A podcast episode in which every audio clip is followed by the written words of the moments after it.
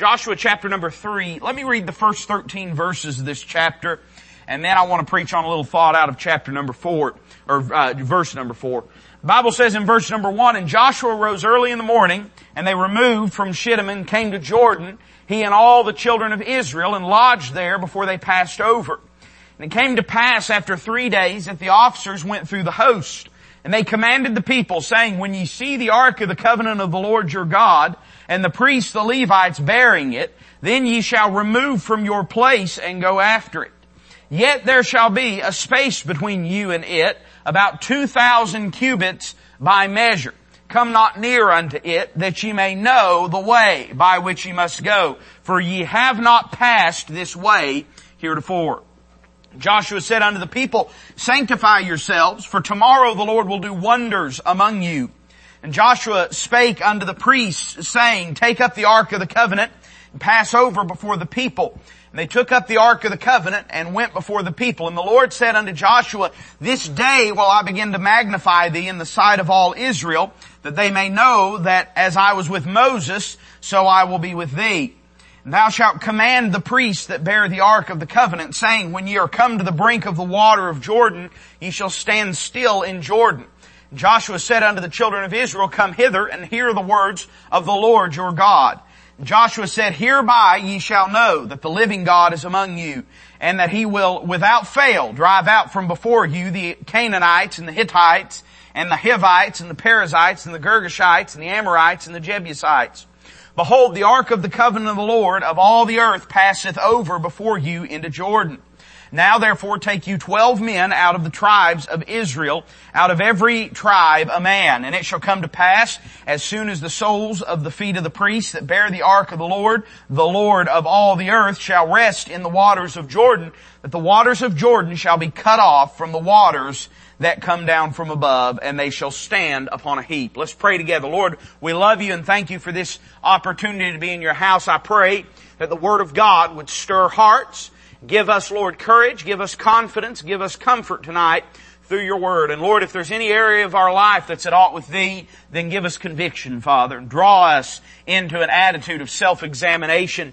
And may we give up those things that uh, put a, a wedge between us and thee. Lord, I pray that you'd be glorified in all that happens. We ask it in Jesus' name.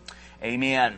As we said, this is a preparation time, a, a, a preparation stage for the children of Israel before they go in to conquer the land. And God teaches them some things whenever you go through these first few chapters. In the first chapter, God gives them a leader and reminds them of who that leader is. Listen, if we're gonna grow in the Lord, we gotta recognize who the leader is. Amen? And we gotta get it through our head that He's the boss and we're not. He's God and we're not. For the children of Israel, that leader, of course, was Joshua in chapter number two, the spies go into the land and uh, they uh, the two spies do to see the uh, the city of Jericho and they meet a woman by the name of Rahab who is a harlot and you probably know the story of how that uh, they make a covenant with her that uh, if she'll not tell on them, if she'll not reveal who they are, and if she'll not warn the enemy, and if she will hang that scarlet cord outside her window, then when the walls of Jericho tumble down, uh, she'll be saved. And uh, of course, there's beautiful typology there about the blood of Jesus Christ. The only way you're going to get through is to have that scarlet cord of the blood of Jesus Christ hanging from your heart's window. But I believe to the children of Israel, they were taught about the providence of God. God had put just the right person, though she seemed like the wrong person, though she seemed like the last person you'd want, God put just the right person in the right place at the right time to give shelter to the spies.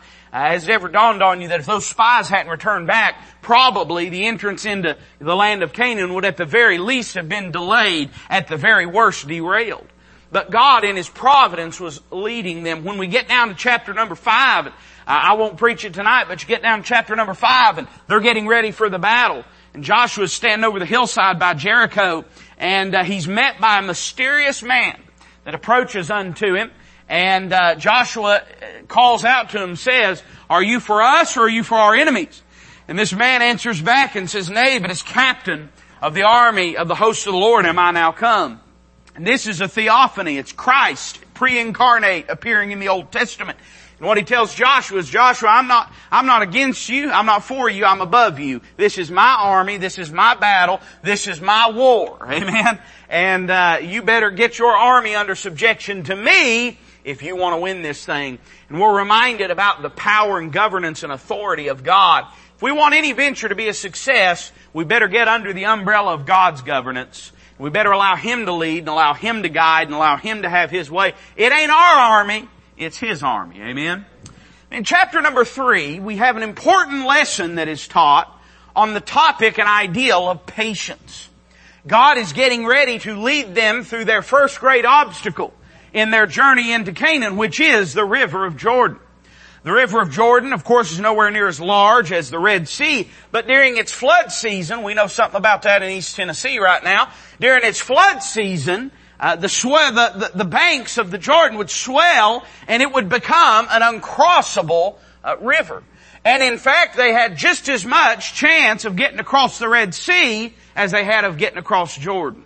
So God has brought them to this place. And he's getting ready to lead them across the Jordan River and he's getting ready to do a miracle in their life as a nation. But before he does, he gives a very simple, but on the face of it strange instruction. Look at verse number four. The Lord says, yet there shall be a space between you and it. Let me back up to verse three. Bible says, and they commanded the people saying, when you see the ark of the covenant of the Lord your God, and the priests the Levites bearing it, then ye shall remove from your place and go after it. You need to follow the ark. Yet there shall be a space between you and it about 2,000 cubits by measure. Come not near unto it that ye may know the way by which ye must go. For ye have not passed this way heretofore. God tells the children of Israel, I'm going to lead you, I'm going to guide you, I'm going to bring you into land. But as I lead you, I need you to give me a little space to do so. 2,000 cubits, if we use the Roman reckoning of what a cubit is, is about the length of a football field. It's about 300 feet. So if you want to know how far they had to stay back, you've seen it on TV. It's about that far. Amen? And uh, no, you, you you probably been to a football field, stood on a football field before, and and seen 300 feet, 100 yards, and, and that best as we can tell is about how far they were to stand back.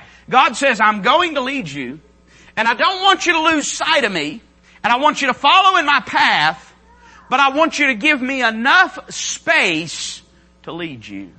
Me and my wife were watching a show about Formula One racing the other day, and uh, we were watching a little bit about the history of a racer by the name of Jim Clark. I don't know if you've ever heard of who Jim Clark is. Jim Clark was a Formula One racer, although he raced in just about every type of racing that you could imagine.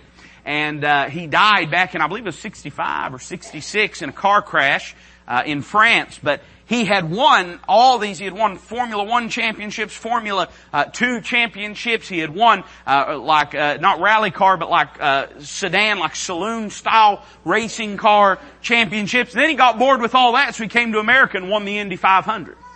And Jim Clark was was a superstar of racing back in that time.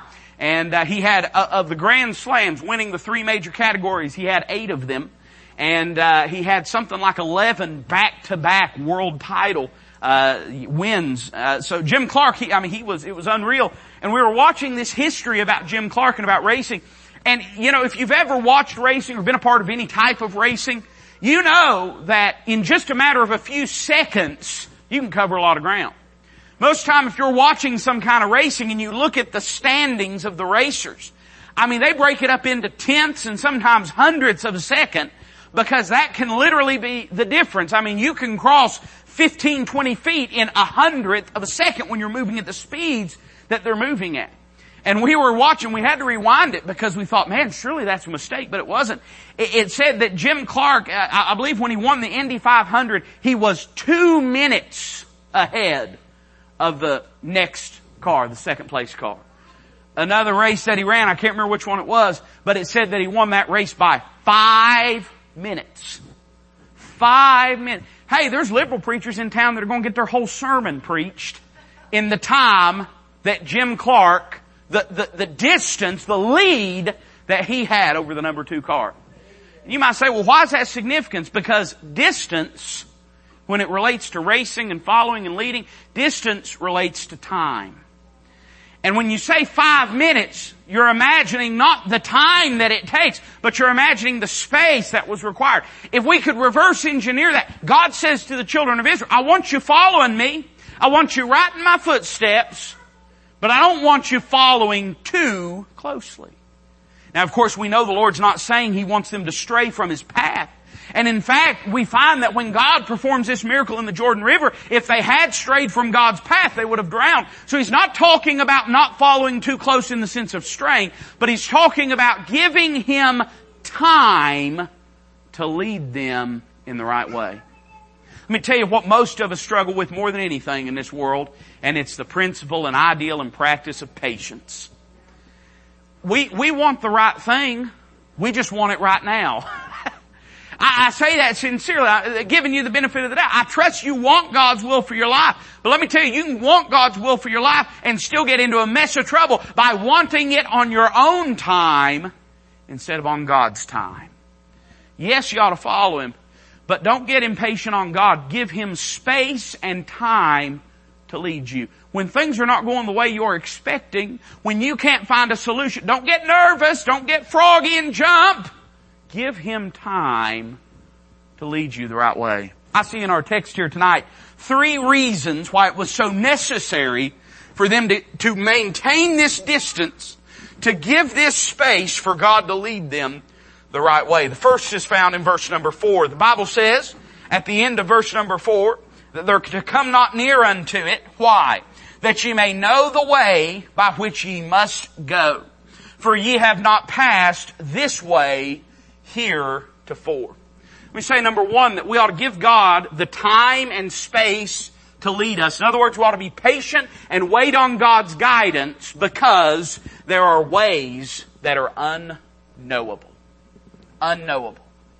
One of the things we've worked on with my little boy when we're walking through stores is we tell him all the time, now you stay right beside us. And we, we, we've tried to work, giving him more independence. He's to an age now, we don't always hold his hand, but we always kind of keep an eye on him and everything. Sometimes we'll have him walk, hold the buggy. But we always say to him, stay right here.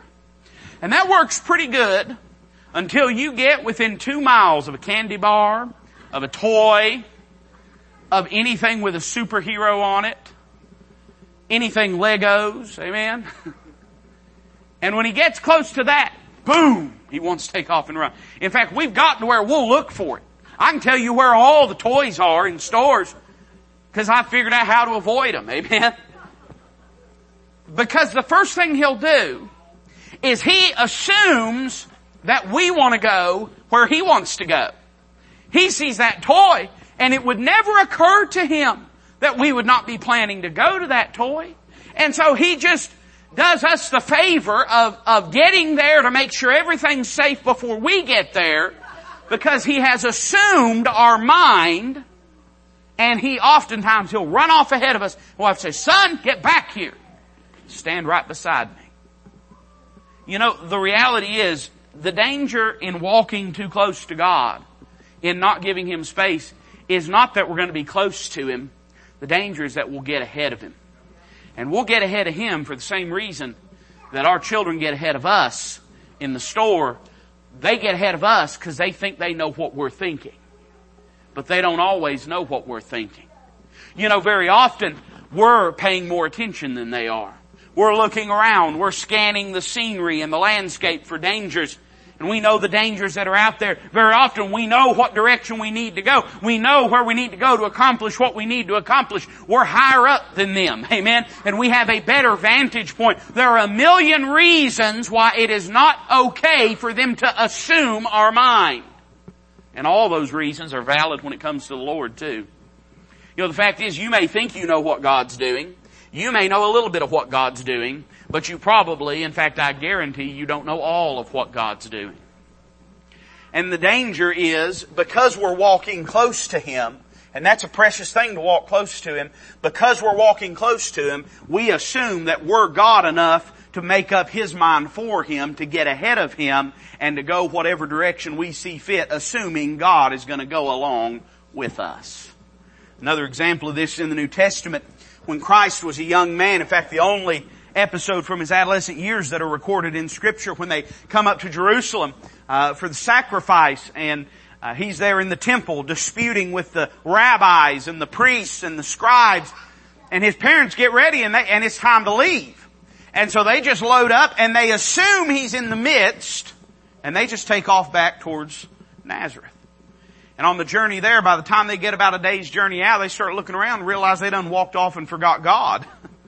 and they say, we better get back there and we better find Him. And they come back and they're angry and, and Mary scolds the Lord Jesus. And she says something that's very telling. She says, Wist ye not that I and thy father have been searching for you? We've been looking for you. And he says, she basically says, what do you think you're doing? Why did you do this to us? I and your father have been searching for you. We've been looking for you. We sought thee with much sorrow. And he says, Wish ye not that I must be about my father's, capital F, father's business? And this was his gentle way of saying, mama, there are things that you don't know that God is doing right now. And you better be careful about assuming the direction that God's gonna take and instead allow Him to lead. They would have been far better off if they just stuck close to Him. They would have heard and learned things that were unspeakable. But because they got anxious, they got impatient, they got ahead of Him, they caused a big mess. The fact is, you may think you know the right direction. You may even be right to some degree. But listen, God's leading, God's providence is not just about the, the, the place and not just about the way. It's also about the timing. And the fact is there are things that you and I don't know. There are paths that we've not been down before. And we must have God's leading. We must not get impatient. The reason was not because, by the way, they could have followed him just as carefully if they had been 200 inches behind him instead of 2,000 cubits. You know what God knew? He knew they wouldn't stay 200 inches behind. He knew it wouldn't be long, they'd be 2,000 cubits in front of him. And the same thing is true of us. We gotta, we gotta be patient, we gotta give God time to lead. Let me give you a second thing. Look down at verse number 11, and we're for a very distinct reason, we're skipping over some verses that we're gonna go back and pick up. So they arrive at the Jordan River, and this presents a problem to them. In fact, the problem is they have no way across. The Bible says, verse 11, Behold, the ark of the covenant of the Lord of all the earth passeth over before you into Jordan. Now therefore take you twelve men out of the tribes of Israel, out of every tribe a man. Listen carefully to this. And it shall come to pass, as soon as the soles of the feet of the priests that bear the ark of the Lord. So everybody else ought to be 2,000 cubits behind them. As soon as their soles rest in the waters of Jordan, the waters of Jordan shall be cut off from the waters that come down from above, and they shall stand upon an heap. Let me give you a second reason why we ought to give God the space that He needs to lead us. The first is because there are ways unknowable, but number two, it's because there's waters uncrossable. The fact is, there was only one way they were going to get across the Jordan River, and that was if God went in front of them. If they had gotten ahead of God, if they had gotten in a hurry, if they had ran out in front of Him, they would have got there and they would have had two choices. Stop or drown trying to get across. But because they were willing to wait and allow God to go first, God made a way where there was no way. Listen, this is why the timing of what God's doing is so imperative, so important in our lives. Because very often if we arrive at the river before he does, we'll grow discouraged or we'll make foolish decisions because we've already gotten there by impatience and we allow impatience to govern us and to dictate what we do. But the fact is you're going to come across things in your life that are too big for you to handle. And if you assume the governance and leading of your own life and not yield to the Lord's leading in the Lord's direction, you're liable to make shipwreck of yourself trying to fix things, solve things, cross things that are bigger than you are and that are beyond your capacity to handle. There are times in our life that there are things so big that no one could handle them. No one at this season of the year when they're crossing would have been able to cross here. But God can do impossible things. And when it's His will, when it's His timing, He will do impossible things. I, I could give you story after story of what God has done in my life, in the lives of others, times when He's touched people and healed people and opened doors and closed doors where they needed to be closed and arrested people's attention and hearts where we thought it was impossible. But suffice it to say that there are no waters uncrossable to Him. He doesn't have to go over them. He can go through them. He can move them out of the way. He can handle them any way that He pleases. By the way, if He wants to go over them, He can walk on top of them. He can do anything that he wants. Uh, the book of Psalms says that he can make rivers a dry place in a wilderness. If he wants, he can dry up the place. God can do anything that he pleases. The fact is, you and I are limited in our capacity and wisdom and ability to address the waters that we come to. If we don't allow God to go first, we're going to make a mess of things. So you better make sure when you come to these uncrossable rivers that you're not trying to build a bridge across. Instead, you're waiting on the presence of God to go before you and to make a way where you cannot make a way. Look back at verse number five. I'm going to give you this one final thought and be done. You don't believe that, but it's true. Verse number five. We skipped over this for a reason because I wanted you to see why God did what He did here. Because here's the thing. Let's, let's just imagine, if we will, for a moment. Let's imagine that they got ahead of the Lord, but they knew what direction He was going. And they knew He was going to the Jordan River. So they wound up going to the right place. Let's imagine for a moment that they got there and the river was uncrossable and there was no way they could get across it. But they didn't do fool- the foolish thing of trying to cross it. They waited on the Lord and eventually the ark comes through and the ark goes in front of them. Even if everything, this is what I want you to get, even if everything kind of sort of worked out, and that's a lot of times what we're hoping for. Just that it'll kind of sort of work out. Even if it had all kind of sort of worked out, there still would have been something missing. Look back at verse number five. Joshua said unto the people, sanctify yourselves. That word sanctify means a lot of things, but in this situation, what it means is get ready. Get ready. Uh, ready yourself because tomorrow the Lord will do wonders among you. Joshua spake unto the priests, saying, Take up the ark of the covenant, pass over before the people. They took up the ark of the covenant and went before the people. And the Lord said unto Joshua, This day will I begin to magnify thee in the sight of all Israel, that they may know that as I was with Moses, so I will be with thee. And thou shalt command the priests that bear the ark of the covenant, saying, When ye are come to the brink of the water of Jordan, ye shall stand still in Jordan. Joshua said unto the children of Israel, Come hither and hear the words of the Lord your God. And Joshua said, Hereby, hereby ye shall know that the living God is among you, and that he will without fail drive out from before you the Canaanites, and the Hittites, and the Hivites, and the Perizzites, and the Girgashites, and the Amorites, and the Jebusites. And he goes on to describe what we read a moment ago, how God's going to part the Jordan River before. The reason you need to give God time and space, be patient with the Lord's leading, is because there are ways unknowable. You don't know the right way. You may think you know the right way, but you don't have the knowledge God knows for a very simple reason. Not because you ain't smart. You might be, you might not be. But simply, you've not been this way before. You know, a cartographer, you know what a cartographer? A cartographer is a map maker. Ain't never been a cartographer been able to do his trade from the comfort of his desk chair. He's got to get out and explore. You know why? Because no amount of surmising and calculating, no amount of smarts and brilliance can get the job done. You've got to walk the land to know what the lay of it is. And you may be smart. You may have made a lot of good decisions in life. You may still be making good decisions. I hope you are. But the fact is you ain't never been this way before. So you need God's leading. There are ways unknowable. Number two, there are waters uncrossable. You're going to come into things that you cannot cross, you cannot face without God's help and God's timing.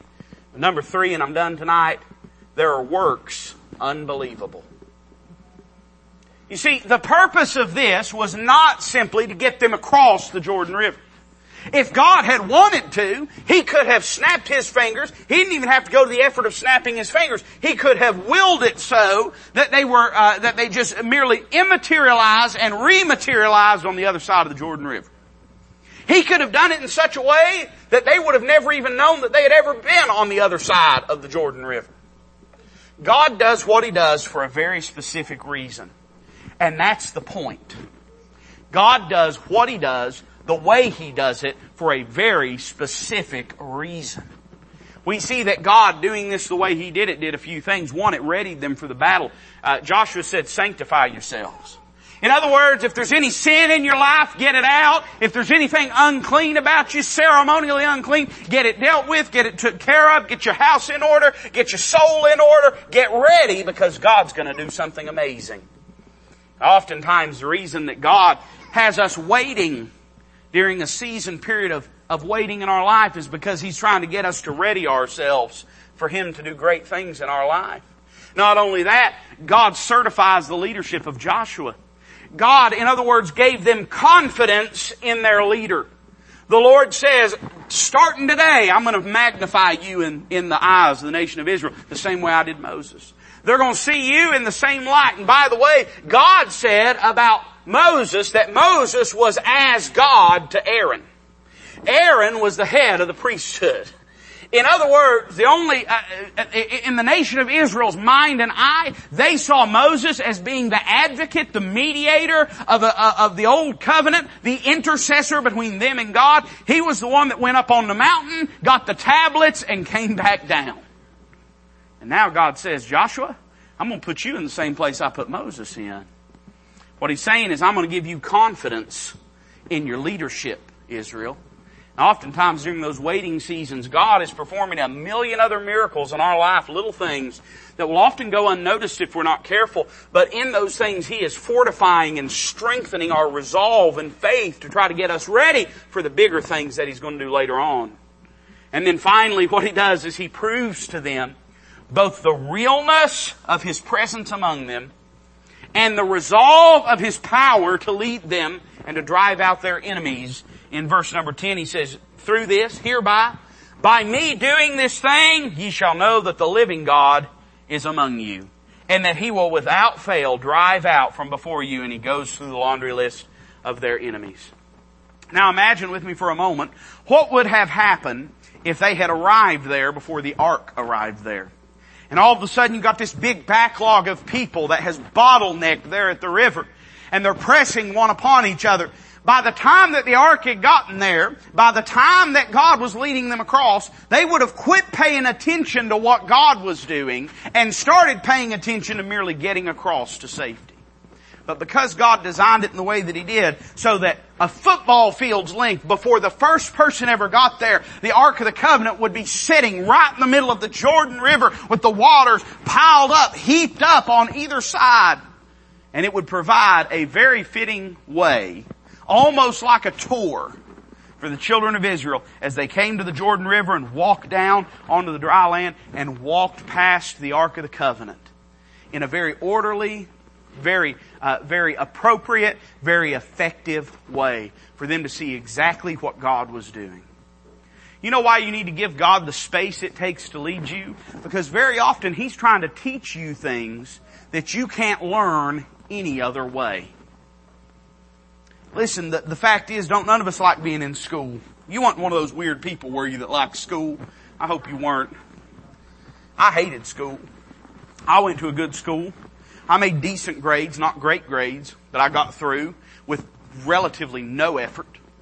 I had unlimited potential and did not, to the nth degree, implement any of it. I just coasted through. and, uh, but you know, my school experience was alright. But I was not a big fan of school.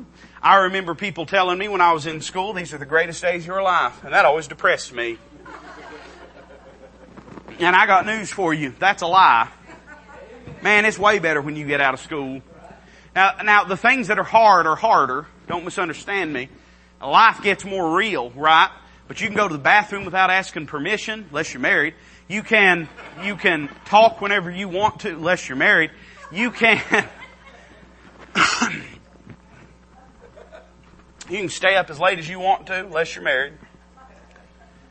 The, fact of the matter is, life gets a lot better. I was not one of those people that really enjoyed school. And part of the reason that I did not enjoy school was I just was not a big fan of the learning process. It bored me very often. There was a few classes that I enjoyed, but I was one of those kids that just got bored in school and got bored in class. Oftentimes I just did not care to learn the lessons that they wanted to teach me. And you know, sometimes I have a tendency to be that way with God. How many times have you said to yourself, I wish God would just get to the point? Have you ever said that? Have you ever thought that? Have you ever thought when God was doing something in your life, well boy, I wish the Lord would just go ahead and tell me what He's trying to teach me so I can get through this, so I can get past this, so I can get things to where I want them to be. Has it ever dawned on you that getting to the point might be the point? And not say that God isn't doing something in, in, in, when you get there, but everything God does, He does for a reason. Consider in fact the dispensation of the law under which all this is transpiring. For 1500 years, the children of Israel walked under the law and bore the yoke and the bondage of it. And later on, Paul tells us in the book of Galatians that all that was with a reason, that the law was our schoolmaster to bring us unto Christ. That that waiting season was for a very distinct reason and that God was teaching humanity things they could not learn in any other way. Listen, the, the, the shortest distance between where you're at and where you truly want to be I mean, in the scope of eternal knowledge, where you're at and where you truly want to be is God's will. It's the shortest distance. It's the straightest line. And you may say, well preacher, I don't want to wait on God. I don't want to do it God's way. I don't want to be patient. But if you get impatient, you're going to miss out on all the big important truths that God is teaching you, how He's developing you, how He's growing you in the process. God is not going to waste your time. He's certainly not going to waste His time. If He's got you in this season where you feel like you've been pushed back a little bit and you're looking a football field's distance to where you see God's presence and you're getting impatient, you want to get ahead of the Lord, you want to run up and do things in your own timing, just stop, calm down, give Him a little space. Because if you get ahead of Him, you're very apt to make a mess of your life. Instead, give God the space to lead. He's not going to lead you astray. He's not going to be too late. That's what we're afraid of. We're afraid that He'll just wait too long and it'll be too late and we'll miss the opportunity and things won't turn out the way that we think. God has never been late for anything. Man, He showed up four days after a man died and raised him from the dead. God ain't never been late for anything. Reality's clock is set to His and not vice versa. And so we can rest assured that if we'll just give Him the space to lead us, He will lead us not just in the right paths, but in the right timing, in the right way. And through the process, He'll enrich our, our spiritual development. He'll grow us in Him and in grace, and we'll be the better off for it.